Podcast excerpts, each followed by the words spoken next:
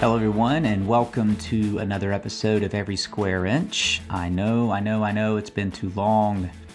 Uh, for those not in the loop, I've had a lot going on, and that's putting it mildly.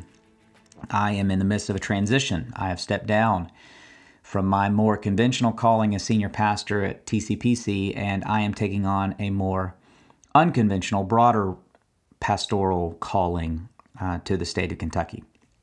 So the podcast has been on hold during that transition, but it's only a brief hold. When I get going with my new role, I will have the space to produce more content uh, more consistently, and this podcast will be a big part of that. So I have heard the feedback. I'm telling you now, I've heard the feedback. I get that I'm not recording much these days, but I promise, Lord willing, there's a lot more content to come.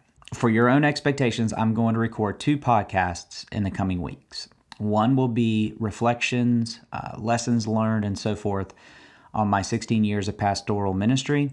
And then another will be detailing exactly what I will be doing in my new calling, which I am very excited to share. And then maybe in December, but definitely in January, I'm going to hit the ground running with a lot more podcasts in my new role.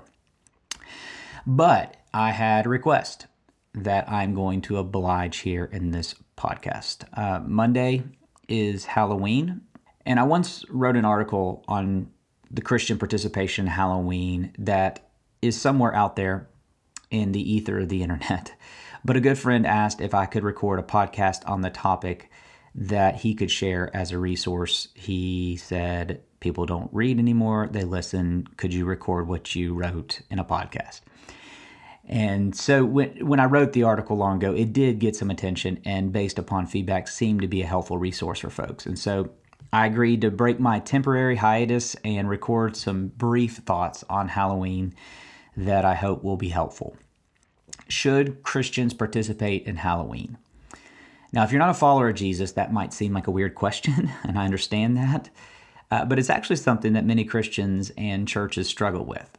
I've heard that question many times from Christian parents struggling with uh, what to do with Halloween.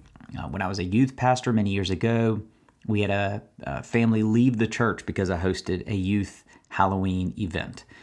So it's a real struggle for a lot of Christians, and I don't want to so easily dismiss it as just, you know, crazy Christian fundamentalism. Let's instead choose to be charitable to those who struggle with Halloween. After all, it is a holiday that on the surface seems to be devoted to evil, a celebration of death and darkness. Why wouldn't Christians who are commanded to hate what is evil and cling to what is good struggle with whether to participate in a holiday like that? Certainly struggle with whether to allow their impressionable children to do so. Well, what if I told you that far from celebrating evil, Halloween is our opportunity to mock evil. Halloween is a humiliating night for Satan and all his evil forces, and he would much prefer you to not participate and save him the embarrassment. Allow me to explain. In the Christian tradition, November 1st is known as All Saints' Day, a day set aside to honor and celebrate the triumph of saints who have gone before us, especially our martyred brothers and sisters. Now, a more historic word, a more historic word for saint is hallow. And so the day was originally known as All Hallows Day. Now, like any good holiday, an important part of the celebration involved the night before, All Hallows Eve. Thus, the contraction Halloween came to be. The tradition of Halloween is a celebration of our confidence over the demonic realm. So Ephesians 6 lets us in on our uh, truest battle that we are facing. It says, We do not wrestle against flesh and blood, but against the rulers, against the authorities, against the cosmic powers over this present darkness, against the spiritual forces of evil in the heavenly places. So, on the eve of the day that we remember those who fought that fight, it is appropriate to celebrate that in Jesus they actually won that fight. Unlike what we see in Hollywood, Satan's terror is not haunted houses or possessed children. It's something much scarier accusations. He is called our great accuser, and there is much to accuse us of. Surely you have the self awareness to admit that if there is a God and if that God is just, then there are countless reasons why that God should judge you. And those reasons, these sins that we have all committed, serve as Satan's accusatory ammunition. He says to a just and holy God, You must condemn those whom you love. Satan has no power over God, but he does have a ploy. He pits our sins against God's justice in what seems to be an irreconcilable dilemma. God must condemn what is evil, and Satan is quick to point out what is evil in all of us. And yet, All Hallows Day celebrates the triumph, not the condemnation, of the saints. How can this be when there is seemingly no escape from Satan's accusations and God's condemnation? 2 Corinthians 5:21 God made him who knew no sin. That's Jesus, the perfect Jesus. God made him who knew no sin to be sin for us, so that in him we might become the righteousness of God. It's the great exchange offered to us in the gospel. Jesus takes our sin and is condemned as such. We receive his righteousness and are accepted as such. Therefore, God in the gospel of Jesus has stripped Satan of all ammunition, leaving him nothing left to accuse us of. Colossians 2 says this perfectly. In the cross, it says, God disarmed the rulers and authorities and put them to open shame by triumphing over them in Jesus. The cross of Jesus disarmed the rulers and authorities of evil, and in this way they were put to shame so that Calvary is simultaneously our victory and Satan's mockery. And that's exactly what we do on All Hallows Eve. We mock Satan. So confident are we in the triumph of Jesus that we literally have a holiday set aside to talk trash to Satan.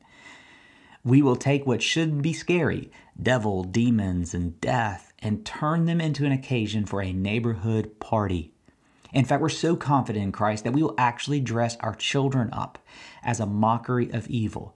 Because for the Christian, Satan is as scary as a kid in a mask. Now, is that how our culture approaches Halloween? Of course not. Its origins have been lost, and admittedly, it has become the opposite of what was intended. It now is, in many ways, a revelry in evil. I mean, some of the costumes I see in the neighborhood and houses that we visit when we're trick or treating with the kids, they, they freak me out.